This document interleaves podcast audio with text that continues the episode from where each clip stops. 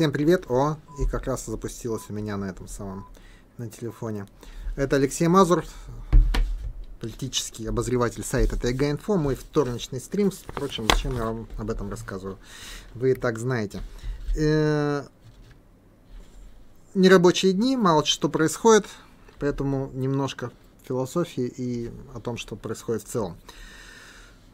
Российские власти объявили нерабочие дни, это уже вошло в традицию, то есть э, работники расходятся по домам, а работодатели должны им плат- продолжать платить зарплату. Выяснилось, что это работает, даже, в общем-то, не все разорились в прошлом году, поэтому меры, меры неслыханной щедрости будут продолжены за, за чужой счет. А, в разных регионах проходит пандемия по-разному. Ну, с одной стороны по-разному, с другой стороны одинаково. Знаете, что меня восхищает? Вот первая волна, вторая, третья, четвертая. И каждый раз вот одно и то же. Начинается рост, идет, идет, потом доходит до плато. Помните, как искали плато в прошлом году? А потом начинает падать. Ну, и на самом деле это плато, когда нормально все идет, то его нет. То есть взлетели, пик и упали. И вот у меня есть графички, сейчас мы покажем графички. Давайте покажем графички. А, там вот например, третья волна это практически чистый гаусс. Ну, кто учил математику, кривая гаусса, вот она выглядит вот так вот. А, нижняя часть ее первая это типа экспоненциальный рост, потом он насыщается, потом переходит в такой горб и падает обратно.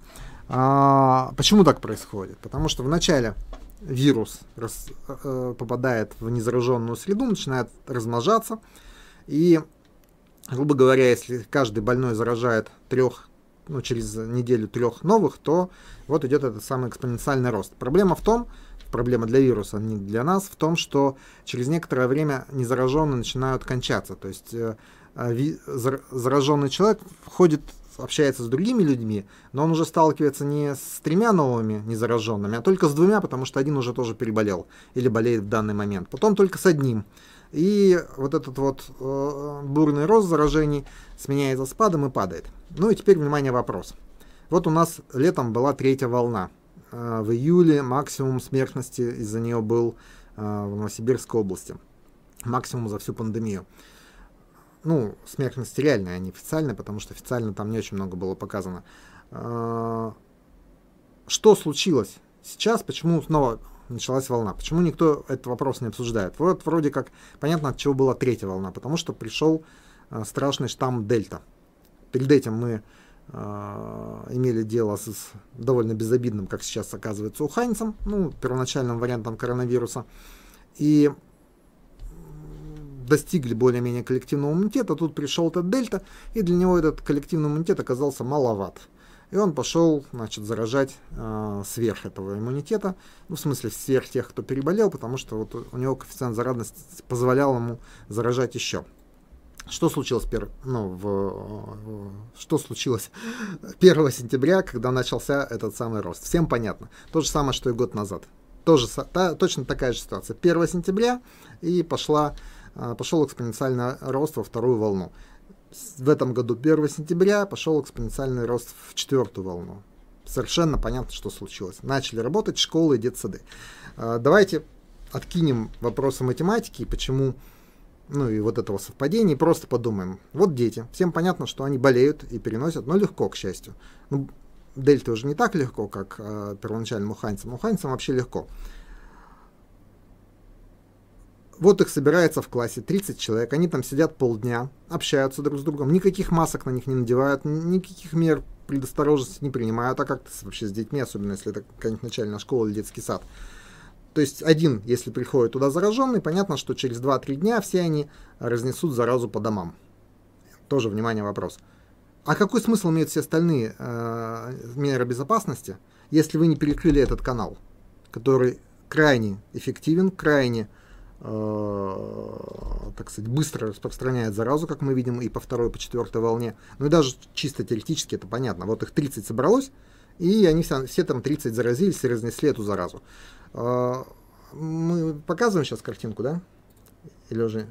Вот давай, ну, давайте еще посмотрите. Вот на этой картинке там два графика. Один график красный – это количество госпитализированных людей. И он отображает, более-менее отображает ход волны. Хотя насчет второй волны Вот видите, там немножко сломан этот горб, это перестало хватать коек.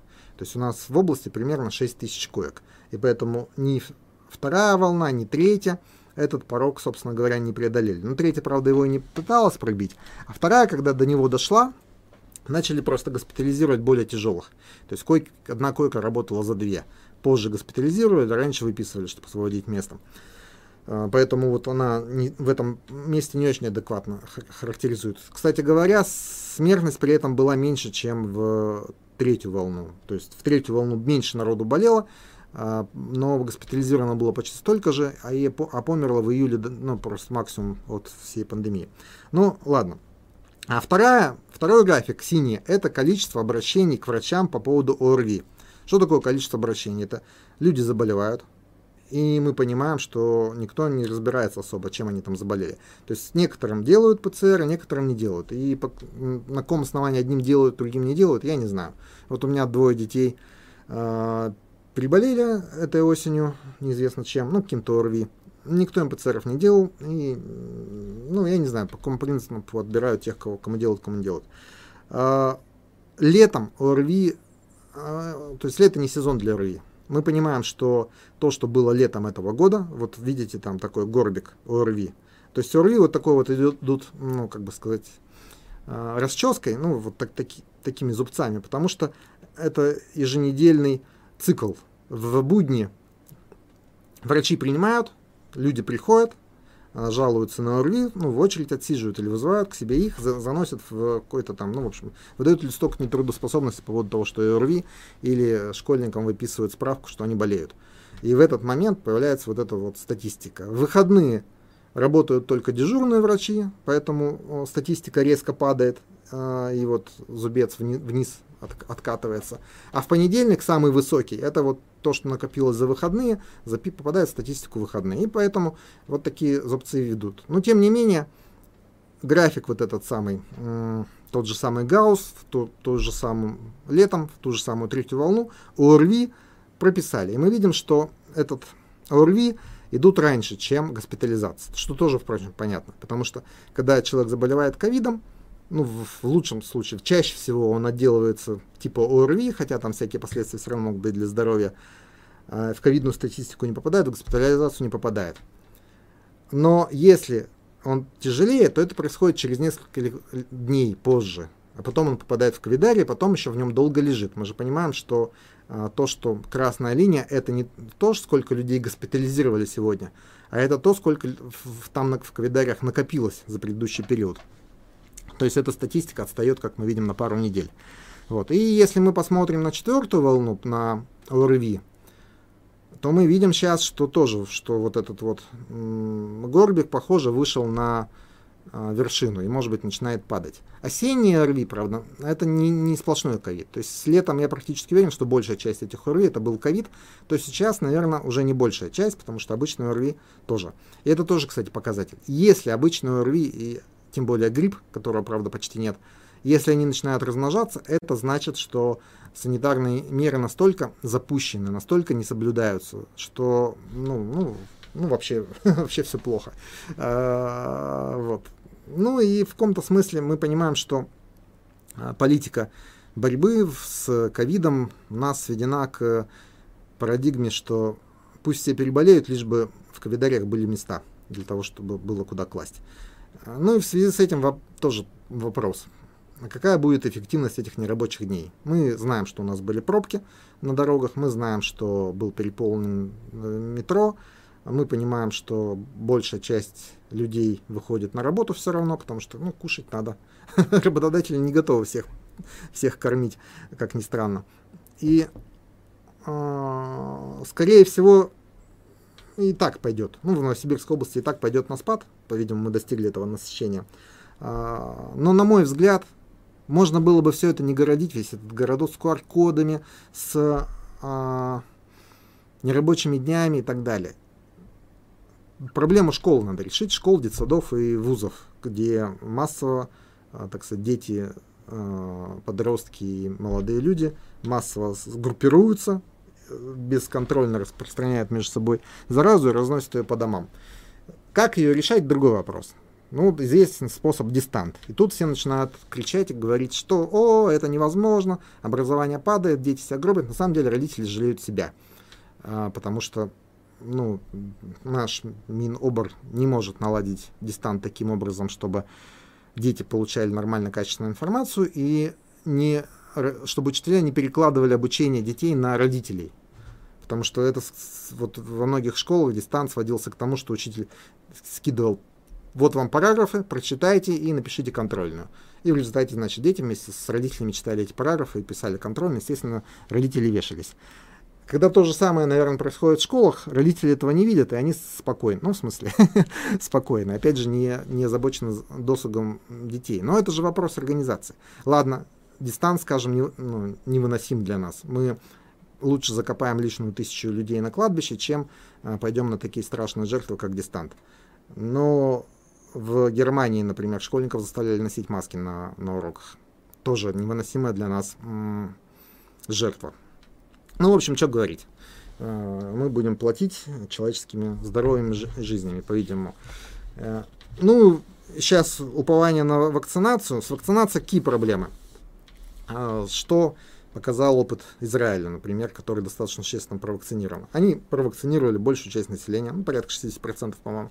Сняли ограничения, и оказалось, что оставшихся невакцинированных, плюс тех вакцинированных, у которых все-таки иммунитет недостаточен, чтобы ну, не заражаться, их хватает для того, чтобы дельта цвела и пахла и распространялась с увеличенной скоростью. И она начала распространяться. Правда, ну, плюс состоит в том, что вакцинированные, если заболевали, то почти не попадали в ковидари, а, то есть у них госпитализации и смерти резко упали. Но минус состоит в том, что эпидемия продолжилась. И всегда остается проблема тех, кто не вакцинирован, проблема тех, кто вакцинирован, но плохо приобрел иммунитет, и проблема тех, кто переболел и тоже потерял иммунитет. А, кто-то, какие-то датчане, по-моему, провели исследование, что если ничего не делать и просто вот позволять людям общаться друг с другом, ну и не вакцинироваться и так далее, то люди будут болеть в среднем от, ну, повторно. От, там разный период назван, от трех месяцев. То есть те, кому больше всего не везет, а таких я знаю, людей, которые через три месяца заболевали, вот они будут каждые три месяца болеть. Другие, которые покрепче или там иммунитет посильнее вырабатывается, через несколько лет. Но повторность гарантирована всем. И э, я читал такие, такое мнение, и похоже оно правда, что, что, что ну, просто вакцинированием не победить. Ну, правда, Израиль пошел по следующему пути, что он, заставил всех ревакцинироваться через полгода. И опять же, по некоторым данным, ну, точных данных нет, но похоже, это правда. Тех, кто ревакцинировался, резко лучше иммунитет становится. Кстати, надо мне антитела сдать. А, и у тех, кто болел, а потом вакцинировался, тоже иммунитет резко выше, чем просто переболевших или просто вакцинированных. Вот. И когда в Израиле заставили, то есть они QR-коды вернули, и теперь QR-код действительно только у тех, кто ревакцинировался, либо вакцинировался после болезни. А, вот у них после этого резко снова пошло на спад а, заражаемости и заболеваемости. То есть, может быть, э, не вакцинация, а ревакцинация, может быть, победит пандемию, но, скорее всего, нет. Вот. И тогда вопрос, а к чему вообще, к чему мы идем, за что мы воюем, в чем, собственно, победа. Она, этот вопрос как был, так остается открытым. Ни наше государство, ни, ни тем более общество на этот вопрос не собираются давать ответ. То есть, э, ну, а по факту получается так, что мы бегаем по полю, усыпанными граблями, и на каждый из них старательно наступаем. Так. Что из... Ну, такую тему я пообещал. Что изменилось в России за 200 лет? Тема связана с тем, что я читаю, точнее, слушаю Акунина историю э, государства российского. Очень занимательное чтиво. И э, там приводятся слова, уже забыл чьи, что в России, Россия такая страна, в которой все может поменяться за 10 лет и ничего за 200. И как раз я прослушал про царство Николая I, и вот такое было махровое реакционное царствование, вполне понятной идеологии, ничего нового, Запад враги, только исконные русские традиции, э, никакого вольнодумства, либералы враги, все вот это вот. Э, мы победим своей, значит, склонностью к традициям. знаете, такой один в один. Вот, вот 200 лет прошло, и ничего не поменялось. Все то же самое, только с поправкой. Все-таки кое-что поменялось. Кто видел сериал Lost, там, где в конце два этих инфернальных братцев встречаются и что-то обсуждают между собой, они говорят, ну вот что ты сюда, ну там это мистический остров такой, который там центром силы некой является, и один там из этих братьев, он такой всех, ну, всех ненавидит и пытается, старается уничтожить. Второй постоянно притаскивает людей, чтобы из, из них там себе преемника избрать, ну, неважно. И вот тот брат, который, грубо говоря, плохой, спрашивает этого, ну что ты вот постоянно людей тащишь, все время одно и то же, ты их сюда притаскиваешь, они начинают между собой драться, убивать друг друга, и кончается там полным коллапсом. Тот говорит, ну да, говорит, ну, все время происходит одно и то же, но то, что между этим, это прогресс. А, вот и с Россией. Тоже вроде бы все одно и то же. 25 лет консерватизма такого упертого, а, а, традиции, все, ну, в общем, даже не консерватизм, а, как это сказать, ре, ну, реакция плюс консерватизм.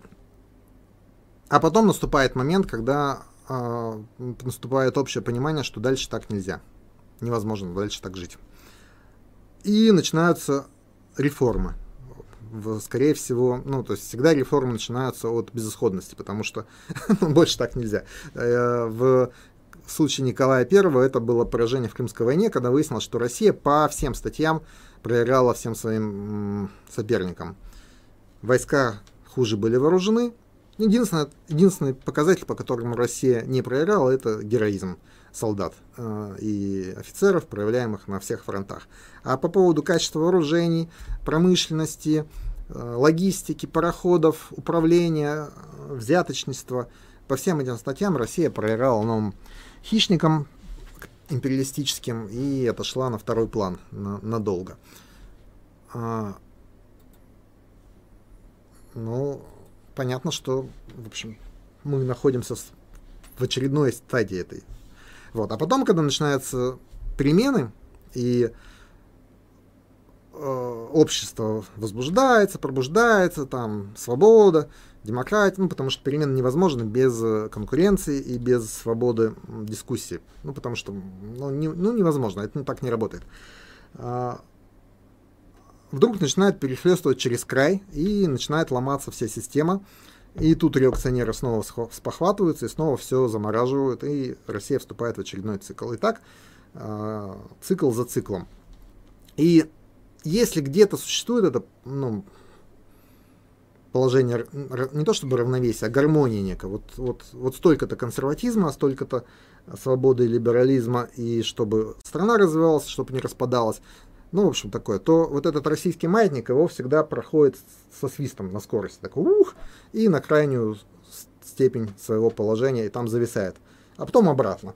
А, то есть, по-хорошему, если бы у нас в обществе и государстве было бы что-то похожее на мозг коллективный, и оно отсутствует, то надо было бы подумать на тему, а что сделать, чтобы маятник притормозить, чтобы он не прилетел вот эту вот точку равновесия на, на, на полной скорости, чтобы, ну, чтобы, в общем, более какое-то стабильное, естественное положение занял. Ну, об этом, естественно, никто не думает, потому что одни думают о том, как бы все снести, а другие о том, как бы все сохранить.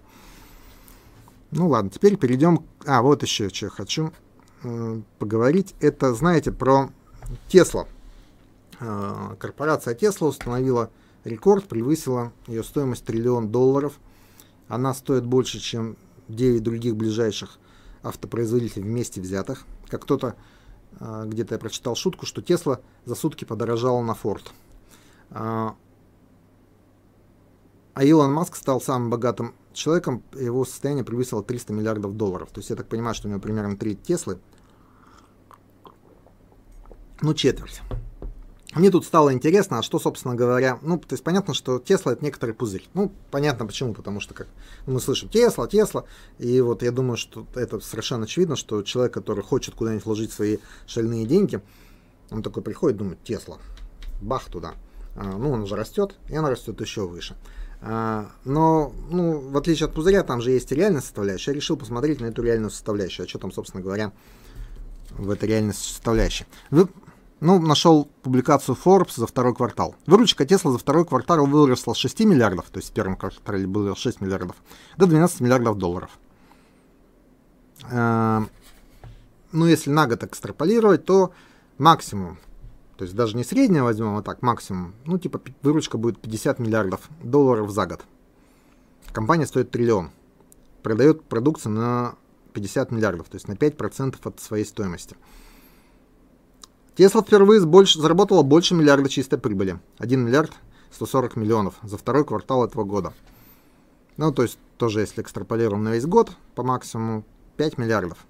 То есть полпроцента э, приносит прибыли от своей стоимости. Ну, если бы у меня был триллион долларов, э, я бы вряд ли его стал вкладывать в актив, который приносит полпроцента. Ну, просто ну даже не миллиард, а вообще любая сумма в акции, ну, э, это сумма меньше, чем банковский, банковский вклад. Но в отличие от банковского вклада, стоимость актива может резко упасть в 3-4 раза, в 5. Легко. Там же есть у Тесла какие-то кредиты, есть, есть конкуренты. То есть она, Тесла, она наша как супер технологичная инновационная компания – и она прет, потому что вот у нее много наработок. Но если вдруг какой-то из конкурентов ее по наработкам обойдет, все, привет, это, как сказать, карета превращается в тыку мгновенно. То есть это актив рискованный. И для рискованного актива прибыль в полпроцента годовых, ну вот.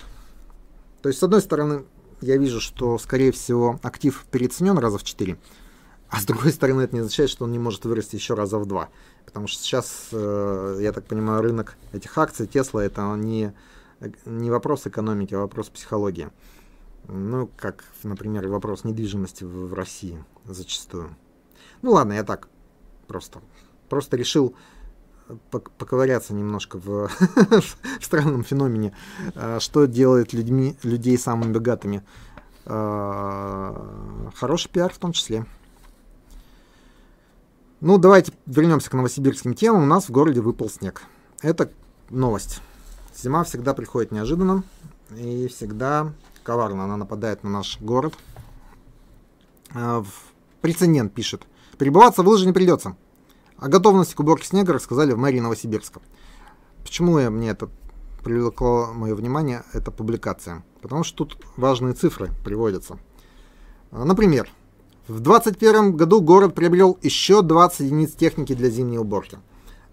Вот, вот читаешь и прям душа радуется, еще 20 единиц, наконец-то э, у нас начнет город убираться хорошо, целых 20 единиц. Вот. Пока не, читай, не прочитаешь следующие цифры.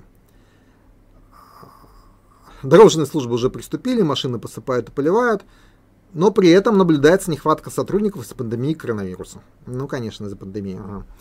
Как рассказал заместитель начальника управления автомобильных дорог мэрии Новосибирска Евгений Антонов, готовность служб к уборке города в зимнее время составляет 72%. А куда делось еще 28%?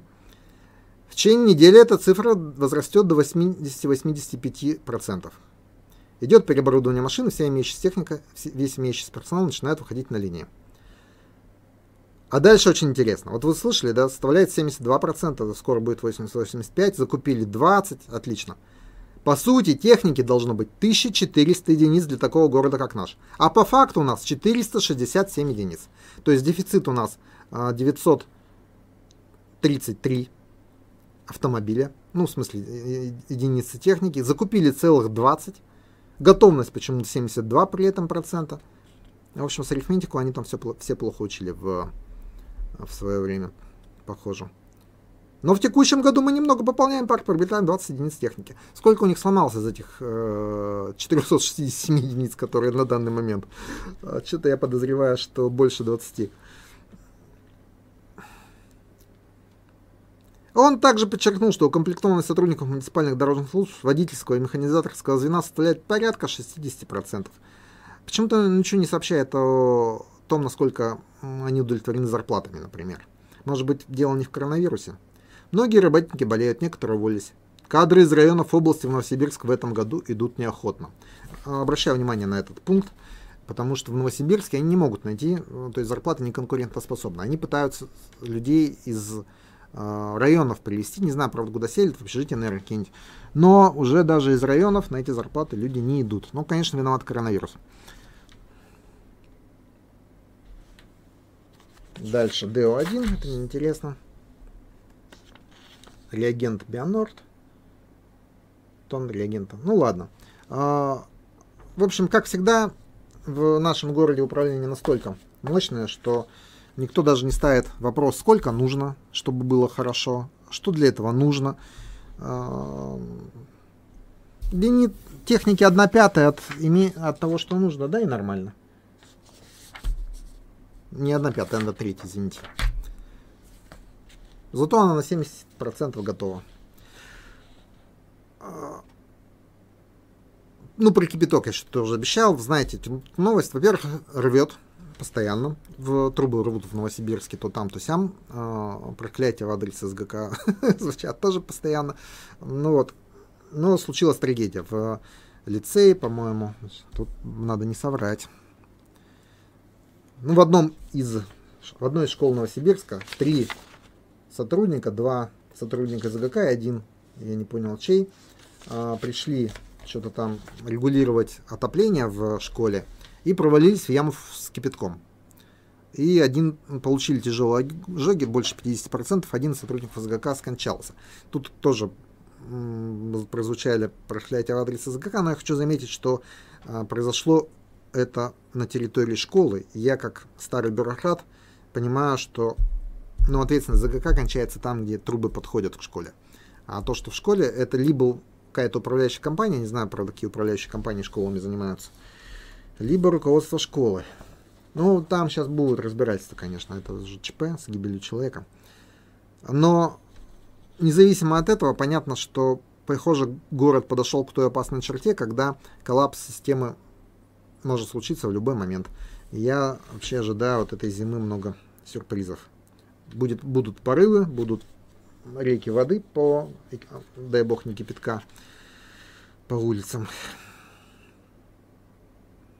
Ну, тоже к важной теме. Правительство наше областное разослало пресс-релиз. А, ну, я как старый шпион и аналитик, естественно, в каждом пресс-релизе вижу не то, что они хотят сказать. Они разослали такие красивые картинки, как будет арена внутри устроена, как красиво, какой интерьер дизайнерский. Ну, в общем, нарисовано все красиво, отлично вообще. И такая приписка. Важная. Генеральным подрядчиком ООО «Эллин Альфа» на объекте продолжаются работы по созданию теплового контура здания. Продолжаются. На финишный прямой монтаж профлиста на основной арене. То есть они еще крышу не доделали. Здесь же началось обустройство пароизоляции кровли, а пароизоляция еще даже не начиналась. Ну, в смысле, началась, но э, даже вообще. На малых аренах, на малых аренах ведется утепление кровли, завершается монтаж стеклопакетов. Так. А что с монтажом стеклопакетов на большой арене, на основной? Ничего не сказано. Финальная стадия обустройства ледового корта на тренировочной арене. Также продолжается работа системами отопления, вентиляции, водоснабжения. Ну, то есть из этого а, и вот тоже. На данный момент на возведении крупнейшего инфраструктурного объекта региона занято более 65 человек. На строительстве Омской арены занято 1200 человек. А, а, хочу напомнить, что они собирались закрыть тепловой контур, а это значит, ну, чтобы здание не продувалось ветрами. То есть крышу сделать и стены. Стены из стекла. До наступления морозов, морозов и снега. Мы видим, морозы наступили. Завтра вообще обещают 20 градусов. А теплового контура нет. Я не специалист, поспрашиваю, конечно, у специалистов, что это означает. В принципе, чисто теоретически можно доди, ну, довставлять эти стеклопакеты и включить отопление, и она заработает. Может быть, не знаю. Но хорошо бы, чтобы кто-то объяснил. А может быть нельзя, потому что все-таки но мы не видим такого на стройках новосибирских. Они обычно, ну, как-то зимой замораживаются. Ну вот тут тоже еще одна новость нашего бурного развития. Правительственная комиссия по региональному развитию одобрила заявку в Новосибирской области на представление инфраструктурных бюджетных кредитов. У нас есть очень важные инфраструктурные проблемы, например, строительство э, трамвайных линий и закупка трамваев городу бы очень помогла. Но из того, что я прочитал про эти инфраструктурные бюджетные кредиты, которых на 5,3 миллиардов рублей дали, а городу Новосибирску, собственно, почти ничего не припадает. Там больницы построят, э, мусорные полигоны, что-то там еще. Вот. И тут тоже интересная цифра всплыли. Процитирую Тайгу Инфо на данный, в данном случае.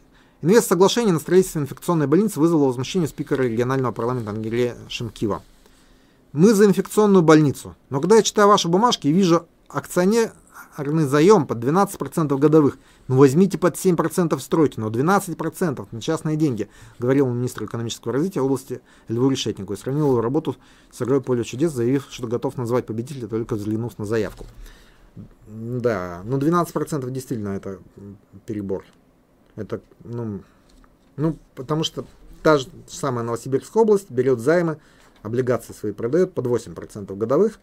Под 7, наверное, сложно, но под 8 продает. В полтора раза дороже брать деньги. На какой срок, интересно. Ну ладно. А, а вообще, вот эти вот бюджетные кредиты инвестиционные, инфраструктурные, они под 3% годовых. То есть это очень хорошее дело, это почти даром кредит, ну, с учетом того, что с инфляцией происходит. Вот, но все, весь этот праздник мимо нас. Ну и тут тоже про, к этим, к, про, к аудиозаписям, которые мы получили, э, которые, ну, в общем, заседание Совета председателей нашего городского совета. Я, мы уже обсуждали их с Евгением Мездриковым и э, Антоном Картавиным в четверг, но я повторюсь, потому что ну, прямо это, это смачно. Цитата. «Э, человек, похожий на Игоря Титаренко, там называют его Игорем Николаевичем, скорее всего, это он и есть. Вопросы по награждению грамотами у нас возникают у одних товарищей постоянно. Тут тоже интересно, что э, штаб всегда готовится к прошлой войне. На одной из прошлых сессий депутаты от коалиции ну, придрались к выдаче грамота, за что этим людям дают. Там, в частности, были работники избиркома из Октябрьского района, которым очень много вопросов по поводу голосования на их участке, где 300 курсантов проголосовало, и не факт, что они имели право там голосовать. А, и ну, голосованием действительно эта грамота не были, ну, то есть не были выданы. То есть, ну вот. А, ну и тут собрались давать грамоты заводу электросигнал. На самом деле никаких вопросов к нему не было и, не предполагалось, но Генштаб готовится к прошлой войне всегда. Вопросы по награждению грамотами у нас возникают у одних товарищей постоянно, хотя мы рассматриваем эти вопросы на комиссиях, проходим все регламентные процедуры – а на сессии мы поднимаем, а, мы понимаем опять, что у нас есть политические фетишисты, которые любят в грязном белишке покопаться. С ними нельзя заключать никаких союзов. Они находятся в Совете не для конструктива, а для того, чтобы разлагать. У меня просьба к коллегам из других фракций. Те, кто более-менее ребята адекватные, они все в этом зале. Давайте или голосуем консолидированно, или давайте обсуждать этот вопрос на комиссиях. Почему мы поддерживаем политических фетишистов, которые не готовы идти ни на какой конструктив? И по заводу также вопросы могут возникнуть. Если мы будем оглядываться на них, заискивать, то ничего не получится. Антигосударственная, антинародная позиция. Он дальше выступал Кудин, предложил не входить в дискуссию и их игнорировать. А, почему это важно? Потому что мы видим столкновение двух цивилизаций, двух подходов к политике. Один подход – это депутаты, представители народа, и, собственно говоря, должны народу объяснять и показывать, что они делают. Другой подход э, – депутаты представители эстеблишмента. Они должны быть вместе с эстеблишментом против народа. Народ неразумен, народ дурак, и народу надо говорить только выверенные, согласованные слова. И лишнего ему знать незачем. Вот. А, ну и в кулуарах делать реальную политику, а вот те, кто вытаскивает из кулуаров все наружу, это политические фетишисты. То есть политический фетишизм – это попытка говорить с народом ну, как-то там по-честному что-то ему, ему, показывать. А, то есть мы должны понимать, что это вот не просто, ну, не просто какая-то мелкая там скрига, это вот буквально столкновение двух подходов к, к тому, как надо делать политику и что такое является политика. Потому что то, что оказывается то есть то, что для одних политика, для других коррупционный сговор. А то, что для, для этих политика, для тех как раз и политический фетишизм. Вот. Ну ладно, теперь, наверное, можно перейти к вопросам. Все, все темы затронул, которые обещал. Снег и квиток, что подслушали в горсовете. Что изменилось? Да, все. Давайте к вопросам. Интересные сообщения. Сейчас. Чтобы все было видно. Ого.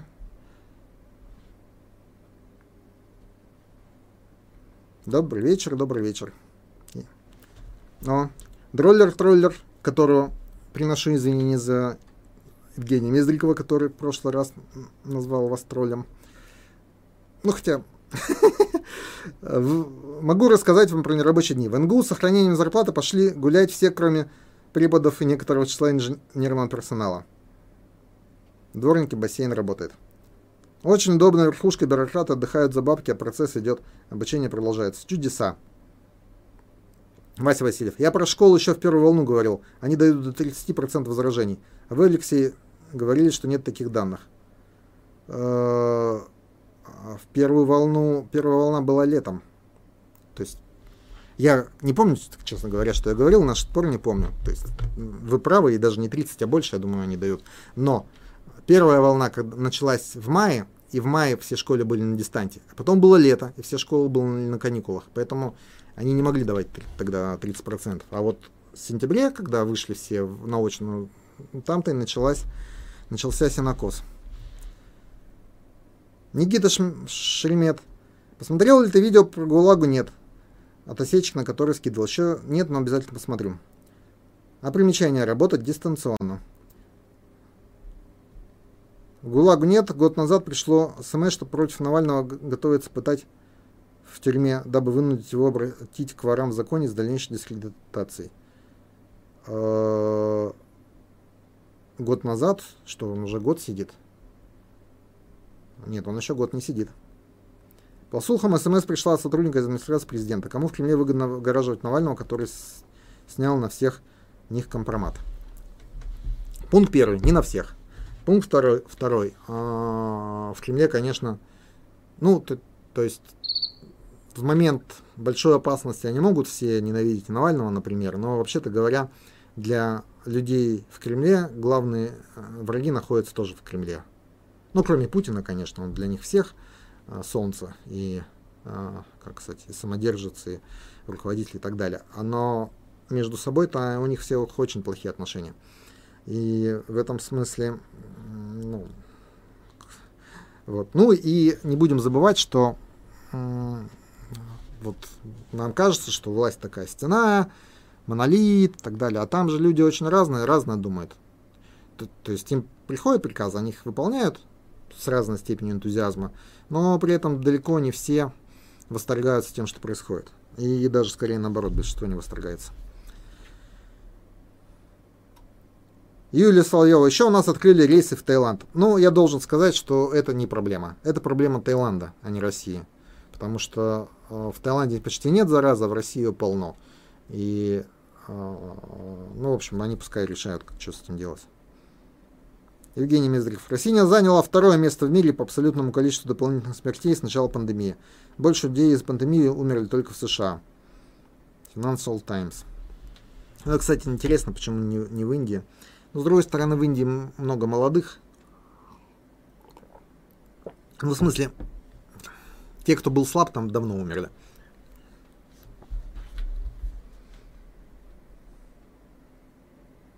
Никита Шеремет. Если НСК перейдет на Алькотельную, то будут копать кучу дорог. О, да, я это сейчас расскажу. Можно от лица коалиции протащить инициативу о замене ливневой канализации. С решеток на обочинах на решетке по всей ширине дорог. А, хорошая тема, кстати если она будет делаться. Там проблема в том, что ливневая канализация у нас это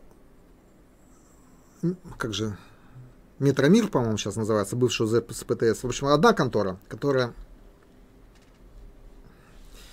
глаз разума очень глуха, я бы так сказал. А с другой стороны, у меня просто было два случая, когда меня специалисты этого Э, Метромира, бывшего ЗСПТС, просто вымораживали. Вот один из них был недавно по вокзальной магистрали, там они же делали проект, мы спрашиваем, а что там с велодорожкой? Он говорит, нахрена там велодорожка? Не нужна там велодорожка. Она нарисована везде, во всех этих э, концепциях, в, в, в программах, она есть, а он такой, а нафиг хрена нужна? То есть это, ну ладно. Вот. И как их увязать с тем, что, то есть СГК что будет? Она будет раскапывать, а потом восстанавливать так, как было. И это прям большая проблема, чтобы они там улучшения какие-то начинали делать. Ну, в смысле, решетки перекладывать. Вот. Но по поводу перекопки. Меня же тут ЗКК возила в Красноярск, в пресс-тур. На, ну, там тема о том, как, как они э, э, экологию Красноярска пытаются улучшить. Ну, улучшают реально. А, свои выбросы сокращают, там какие-то проекты продвигают. Вот. Но, в частности, они же там пришли на Альткотельную, и весь Красноярск перекопан. Вот два момента есть. Первый момент, на который Новосибирску надо приготовиться.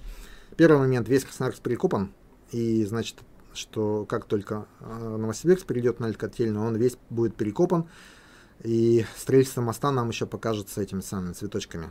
А, а второй момент, а, что они выбрали всех, кто способен делать вот эти работы, всех они выбрали из нескольких регионов близлежащих, от Алтая до Хакасии, а, когда Новосибирск присоединится к этому празднику жизни, Красноярск не, не, не перестанет копать. Они там долгосрочный контракт заключили с этими с подрядчиками. Где мы будем брать подрядчиков, что у нас будет происходить. Там по месяцу будут раскопаны эти траншеи, будут все в грязь, снег закладывать, как мы видим, как у нас дороги ремонтируют. Ну, в общем, все вот это по полной программе будет в Новосибирске, по-видимому. И, честно говоря, э, выхода из этого, кроме как брать сейчас людей, собирать бригады, обучать, как быстро копать, потом закапывать, и, ну, я не вижу, но кто бы этим занимался, этим вопросом? Ну, может, СГК займется, потому что в Красноярске они прямо к этому пришли, они восстанавливают свои структуры, ну, чтобы своими силами ремонтом заниматься. Не, ну, да, идея хорошая. Мальчик Бобби, читали ли где-то, что же дает и содержит вторая доза спутника, а если первая дает антитела, и она равна спутнику Лайт. Так, ну, конечно, ну, это же известно. Спутник Лайт это так называемая векторная вакцина, то есть нам проблема в чем? А, обычно я, то, что я сейчас буду говорить, это, возможно, не, не совсем правда, то, как я понял.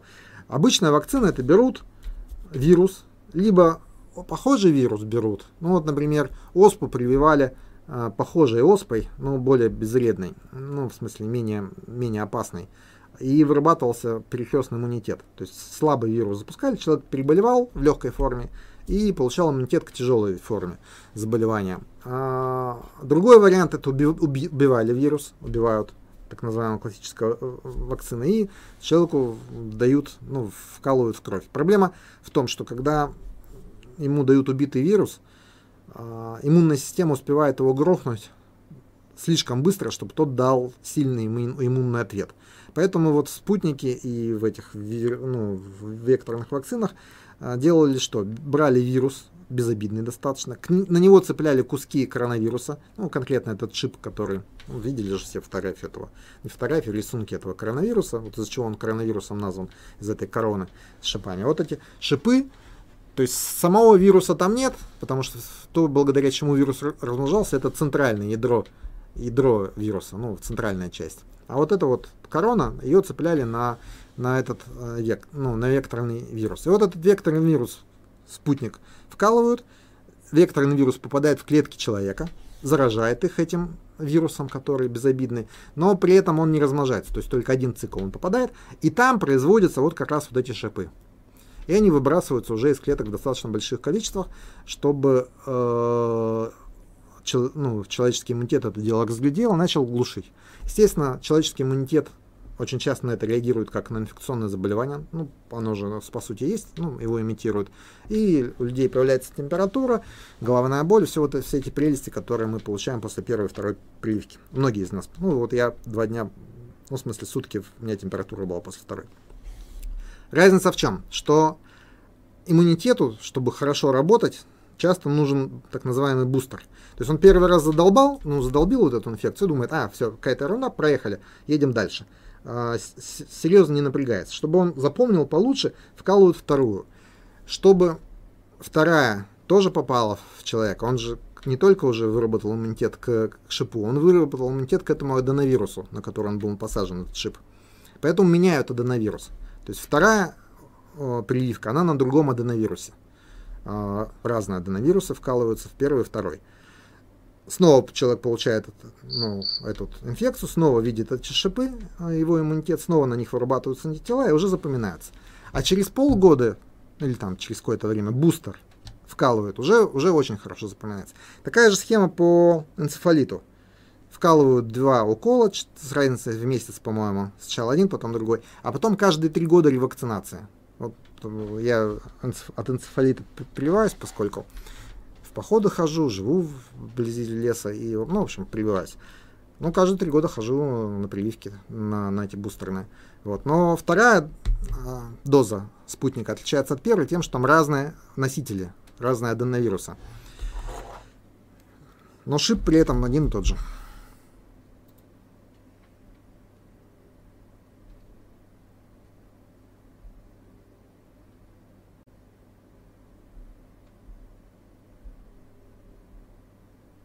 Так, извините, я, сбился.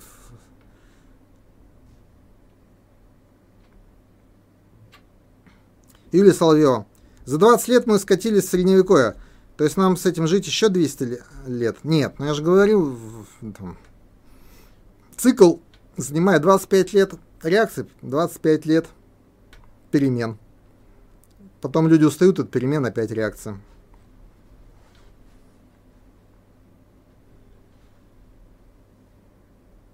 Юлия Соловьева. Открыть активы надо, иллюстрацию. Я вот не понимаю, вот про иллюстрацию. Вот вы, значит, такие. Приходят люди э, к власти, говорят, нужны перемены, нужны иллюстрации. Вас всех надо иллюстрировать, арестовать, посадить в тюрьму. Чего вы ожидаете-то, собственно говоря? Вы ожидаете такие, вот, да, да, давайте нас иллюстрировать. Реакция же, естественно, обратная. Так, кто там про иллюстрации говорил? Вот вас иллюстрируем. И опаньки, закон об иноагентах, закон о причастности к экстремистской деятельности. Давайте дальше про иллюстрации пообсуждаем.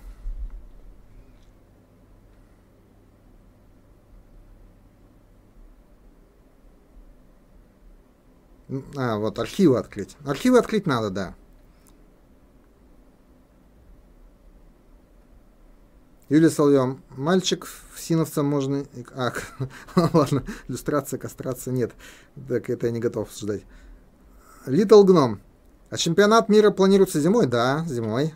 Вот бы зимой. Интересно было посмотреть, как бы тогда улицу убирали под ногами гостей. Тоже интересно. Мне кажется, никак бы не убирали. А. Никита Шермент, как старый шпион-аналитик, молодо выглядишь, Мазур. Ну, здоровый образ жизни веду. Маргарита Лукасевич, два дня снега, я уже ноги переломала. Я вам сочувствую, надеюсь, не всерьез переломали, а как бы, ну...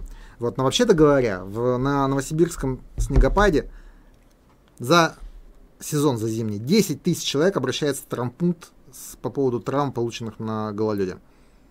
10 тысяч. А если посчитаем ущерб здоровью, пускай по 100 тысяч на человека. Ну, человек получил травму, потерял э, работоспособность, если травма серьезная, то там на одно лечение сколько уйдет. Ну, пускай по 100 тысяч, так, 10 миллионов, миллиард, миллиард рублей. Вопрос, внимание, вопрос. А если нам всем скинуться миллиард рублей, хватит ли их, чтобы почистить тротуары, чтобы на них люди не падали?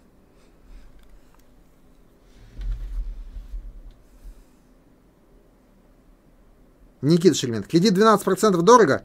Подождите пару месяцев, ставка ЦБ вырастет процентов до 10, будет не так дорого. Но я же про текущий говорю рынок. Павел М. Чем-то закончилась история с пустырем на улице Димакова. Вместо торгов переданного локтем в капитал кого-то МУПа, а затем застройщику. А, там идут судебные разбирательства. Причем параллельно идет. Оппозиционеры подали, ну, как оппозиционер, Гладченко и супруга Сергея Бойко. А, и они суд проиграли. Но прокуратура тоже в суде находится. Она, может быть, выиграет, я не знаю. Там, конечно, история такая, запутанная. Я краем глаза слежу к сожалению.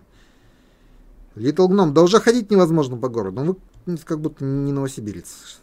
Как ледяная корка с первого дня застыла мелкими клочками, так ее и не трогают. Вчера сильно на ней ногу подвернула родственница.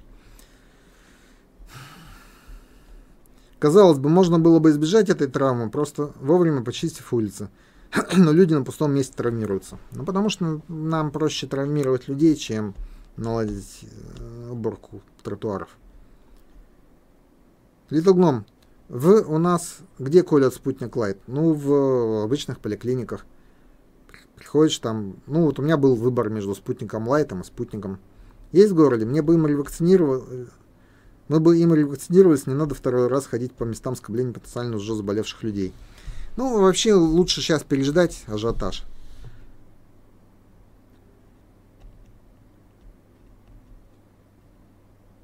Рис Гончаров. Всплывающие окна на сайте Тайгинфо очень раздражают, мешают просматривать статьи, с первого раза не убираются. Это имеется в виду мобильная версия или сам сайт? ну, тут у нас, как один из наших разработчиков сказал, вы уж решите, что вам надо, денег зарабатывать или красоту. Ну, то есть нам нужно, конечно, какой-то разумный баланс между тем и тем. А, вот, поэтому, ну, ну, какой-то разумный баланс должен. То есть, конечно, окна не должны закрывать все. Никита Шеремет, про решетки для канализации. Так обратиться напрямую к СГК мэрии горсовета, что вместе под, продавить того, того кого Ну, я попробую. Юлия Соловьева. Иллюстрация помогла странам Балтии, поэтому опыт есть.